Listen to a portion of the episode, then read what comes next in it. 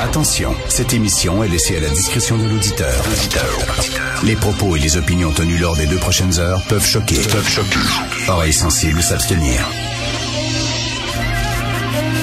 Richard Martineau. Un animateur pas comme les autres. Richard Martineau. Cube Radio. Alors bien sûr, c'est la tradition. À chaque fois quelqu'un de très connu euh, décède, on dit ah c'est une légende, il s'en fait plus des comme lui. On a cassé le moule après qu'il soit né, mais dans son cas c'est vraiment vrai. Donc euh, le décès de Guy Lafleur, on va en parler tout de suite avec euh, Jean-François Barry que vous connaissez bien. Salut Jean-François. Salut Richard. Salut. Euh, écoute, euh, j'imagine que tu l'as déjà croisé Guy Lafleur? Je l'ai déjà croisé, oui, dans des parties euh, bénéfices. Euh, Je me souviens, la première fois, je jouais contre lui avec, avec les, les anciens Canadiens. Puis écoute, c'était un rêve de petit cul de se retrouver sur la même glace que, que Guy Lafleur. Et par la suite, j'ai eu la chance de jouer avec lui parce qu'à un moment donné, c'était plus difficile de trouver des anciens Canadiens. Et quel feeling c'était d'être assis dans le vestiaire avec Guy. Euh, Et quel genre de bonhomme c'était? C'était un gars extrêmement euh, généreux, puis je dirais euh, low profile. Tu sais, il, Oui. il s'ajouait pas chez Guy Lafleur, là. il aurait pu là. Mais non, non, il était comme tout le monde, assis dans le vestiaire, euh, jasait, prenait sa petite bière, et là où tout changeait pour lui, c'est après, là, parce que dans ces matchs-là, il y a toujours un, un buffet, puis on rencontre les organisateurs, puis les fans, puis tout ça, puis évidemment, il y avait des attroupements alentour de Guy Lafleur. Fait que pendant que nous autres on mangeait, lui signait, il prenait des photos, et même les joueurs, tu sais, moi- moi-même j'avais pris des photos avec lui. Tout le monde voulait sa photo avec Guy Lafleur, et il faisait ça sans jamais broncher, sans jamais euh, montrer de signes de signes d'impatience. Hmm. Écoute, Guy Lafleur, là, moi, je, de- depuis que j'ai appris la nouvelle, je- je- j'ai une boule en dedans. là. Ouais, je te sens et- ému, je te sens ému. é- écoute, c'est, je te dis, la dernière fois que je me suis senti comme ça, c'est quand ma grand-mère est décédée. Là. On dirait un membre de la famille, on dirait qu'il nous appartenait, Guy Lafleur. Et la, la pensée que j'ai ce matin, c'est qu'on dirait que ça se peut pas, qu'on l'entendra plus avec sa voix particulière, avec son, son rire, et ça se peut pas qu'il ait perdu. Je me, Euh. On dirait Guy Lafleur a toujours gagné. Je me disais Guy Lafleur va, il va le vaincre le cancer. Tu sais, il- ça se peut pas qu'il y ait quelque chose qui vienne à bout de Guy Lafleur. Mais finalement, oui, et seulement à 70 ans. Puis, tu sais, Richard, c'était le dernier des trois grands. Là. c'est ça, mais justement, euh, tu disais que c'était un homme très humble. hein. C'est, c'est, c'est assez particulier parce que et Maurice Richard et Jean Béliveau et Guy Lafleur, c'était trois hommes timides, finalement, et très, très modestes, les trois. Ouais, t- ben c'est modeste, c'est le bon mot. C'est vraiment ça qui ressort parce que tu sais, je veux dire, tu le sais là dans le showbiz ou euh, avec des, des des vedettes du sport là, tu sais, il y, y en a qui se la jouent un peu là, puis avec raison parfois, puis parfois un peu moins. Guy Lafleur aurait eu droit à tout le monde, il aurait tout donné, puis il y aurait personne qui l'aurait jugé, qui se vante un peu. Tu sais, jamais, jamais. Je me souviens même pas dans les vestiaires quand, écoute, j'ai pas été si souvent, mais à quelques occasions quand j'étais avec lui, qui a raconté, euh, hey, je me souviens en 72 quand j'ai marqué mon but. Jamais. Je Il, il laissait les autres parler pour lui.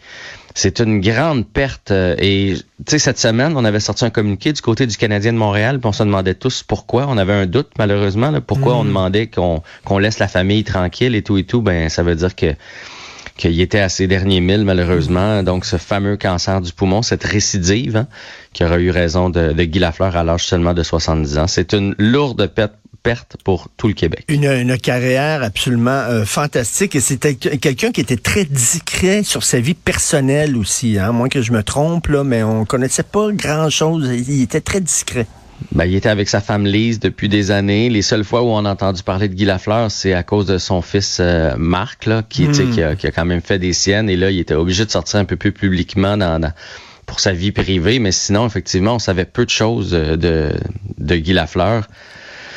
Aïe, aïe, aïe. Et écoute, Jean, euh, Jean-François, là, là, ça va relancer aussi le débat euh, de la présence des francophones au sein du Canadien de Montréal, bien sûr. Est-ce que le, le petit, un petit Guy Lafleur aurait encore sa chance au sein des Canadiens de, de, de pouvoir briller puis de pouvoir euh, faire ses marques?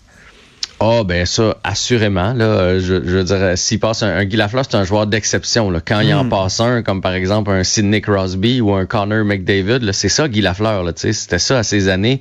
À lui, il dominait tellement au niveau junior. Tu sais, les, les, au tournoi pee de Québec, il avait tout cassé, puis les, les, les gens allaient le voir jouer. Là, tu sais, il était bon depuis qu'il était, qu'il était jeune. Fait quand il en passe un comme ça, c'est sûr qu'il aurait sa chance.